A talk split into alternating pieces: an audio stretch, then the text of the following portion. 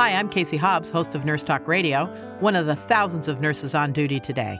Here's what we're talking about this week. Claims Department Ernestine Tomlin.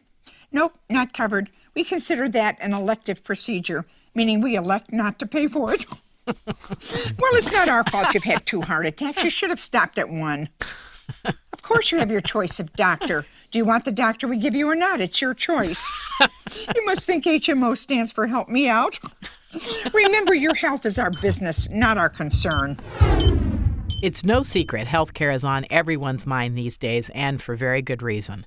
With national debate continuing on the future of healthcare following the defeat of the House Repeal and Replace bill for the Affordable Care Act, California legislators will soon begin hearings on alternative approach that would expand coverage to everyone with no debilitating out-of-pocket costs that drive people to medical bankruptcy or to forego needed care. National Nurses United, the nation's largest union and professional association of registered nurses, calls the bill a model that other states can employ. NNU's California affiliate, the California Nurses Association, is the lead sponsor of SB 562, the Healthy California Act, which was introduced in the California State Senate in late February by state senators Ricardo Lara and Toni Atkins. The Healthy California Act is also supported by many high profile organizations that support and advocate for single payer health care. One of those organizations is California One Care. And with us today to talk about this groundbreaking bill is Andrew McGuire. Andrew is the executive director of California One Care and is a longtime single payer advocate and activist. Andrew, welcome to Nurse Talk and thanks for being with us today. Hey, thank you both for having me. Sure. So, Andrew, tell us about what and who the Healthy California campaign is. Uh, the Healthy California campaign, uh, which was spearheaded by the California Nurses Association, is literally hundreds of organizations, businesses, uh, religious organizations, some corporations, some, uh, very small business, one person businesses, but literally hundreds. And as I speak, the list of supporter organizations is growing. We have a full court press to expand the numbers of groups in this state that are on board to be part of the Healthy California campaign to get the bill passed through the, Senate and the Assembly. And what can we do to support this? Well, there's nothing better to counter the propaganda that everyone will hear in California from the insurance industry, the pharmaceutical industry, medical device industry, and the right wing than to educate people. And I think that it boils down to these key educational points, uh, Casey. Number one, a single payer system or a Medicare for all system in California will be cheaper than what everyone is paying today. Number two, everyone will get every medical benefit you need for health, including dental, mental health, vision care, et cetera, et cetera, and some in home long term care help. All of this is typically not covered in most policies. And then I think lastly, and this is perhaps the most important, and it may sound funny, is your radio show and other educational efforts have to tell Californians that this is possible to do. It's not pie in the sky.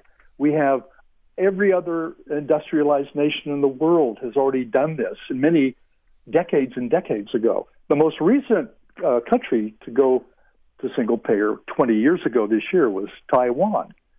And so telling people it's feasible because there is this drumbeat that's been going on forever, for literally since the 1940s saying you can't get single payer, uh, you can't put these private insurance companies out of business. We need the competition in the marketplace. Well, that's all hooey. That that is all propaganda, and so nothing counters propaganda more, or let's call it fake news. Nothing counters fake news more than honest facts and truth. It wins in the end, I believe. I, am sure it does. So, for the skeptics out there, talk a little bit more about how this is funded, Andrew. Well, in the legislation, uh, there will be uh, a two part step here. Step one is to pass the legislation that creates the whole program, which uh, with with defining benefits, uh, who will be in charge. It'll be an independent group that won't be influenced by outsiders in corporations, et cetera, et cetera. That's step one. Step two is putting together the funding mechanism and the way the taxation will occur.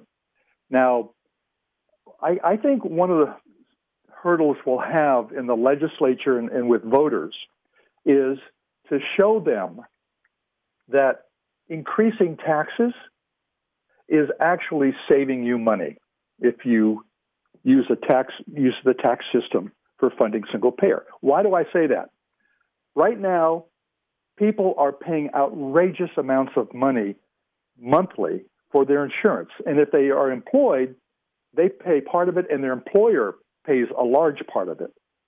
All of those dollars that are being paid right now, whether you're working or whether you're not working, and, and taxes are supporting you through the Affordable Care Act or Medicaid or Medicare, all of those dollars that we spend on paying insurance companies for insurance is more than what we have to pay in taxes if we got rid of all those private, profit driven insurance companies. In other words, the money coming out of your pocket today to pay for your insurance premiums will be less if we go to a single payer system where if you take money out of your other pocket and pay it in taxes. We have a gut reaction in this country to taxes. And that's because the right wing has played on that issue. Like, we don't want taxes, government's no good. You don't want to fund government, they screw everything up. But I'll tell you, when you look at all the countries with single payer and you look at people age 65 and older in this country who are on single payer called Medicare, everyone loves it.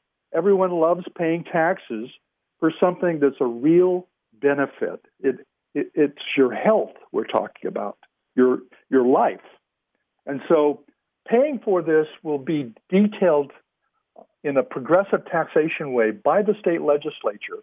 But at the very moment, it's not detailed in the legislation that's been introduced, Senate Bill 562, because it isn't something you put into legislation. It has to be worked out by all the appropriate people in the state government and in the legislature. So, what about costs for businesses? Uh, I'm assuming that their costs are going to go down as well as a result of a single payer Medicare for all system. Is that true? Well, yeah. I mean, the most obvious example is the major automakers, General Motors, for example. A CEO many years ago declared it's so much cheaper to make our cars in Canada than in the United States. This is 20 some years ago. He said, We save $1,200 per automobile we make off the assembly line because we don't have to pay all the health insurance costs that we do in our U.S. factories for our employees. Right. So you save money as a corporation, you save money as a business, you save money as an individual. Why do you save money? Think about it. Right now, we're spending a third of a trillion dollars per year on administrative waste. 300 and some billion dollars a year in this country. This is all peer reviewed research I'm referring to here. Almost a third of a trillion dollars every year is just because of administrative waste. Having to have a doctor's uh, hiring a, a full time person just to do billing, mm-hmm. having incredible profits for shareholders of United Health Corporation, for example, and all the other private insurers. The inability for our government to negotiate drug prices is a waste. So what will we do with a third of a trillion a year if we had a single payer system? Provide better care. Not only better care, but everyone gets better care. Right.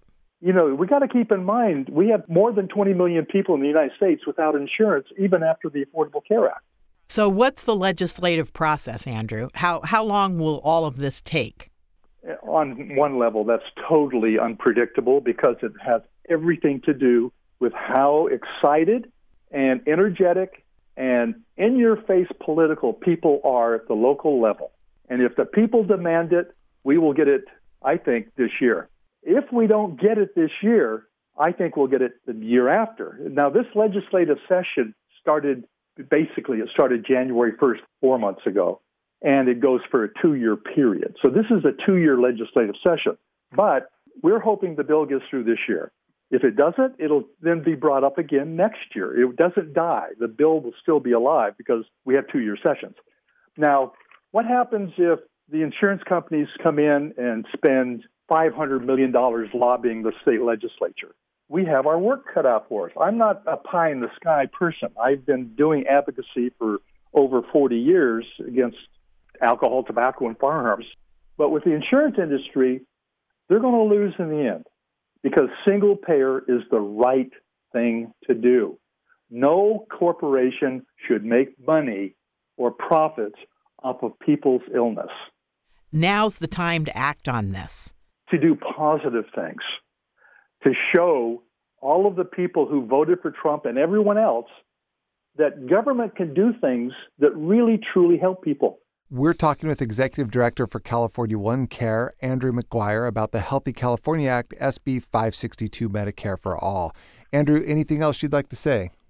You know, I'm, I'm going to just give you one statistic, okay? Please. Yes.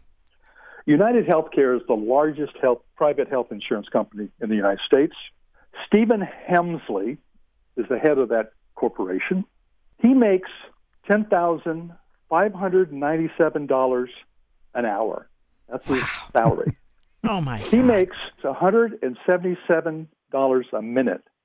While we've been talking, he would have made probably close to two thousand dollars while we're talking on this little interview. That's symbolic of the ripoff from the private system we have. You don't make profit off of people's illness. And Hemsley lives on blood money. Wow, it's wonderful to hear this, Andrew. It's a very exciting time for us in California, and uh, I can't say enough about this uh, SB 562. This is our chance. And once California flips, I think then it'll be fairly easy for the other states to follow suit. Absolutely. And keep in mind, this will cover every resident, regardless of immigration status. That's fantastic. Andrew, thank you so much for your oh. years oh. of service to others and especially for supporting this particular legislation because this really is our future. Well, Casey and Shane, keep getting the educational word out. Thanks so much. And I thank you. For more information about this topic or about National Nurses United, visit nnu.org.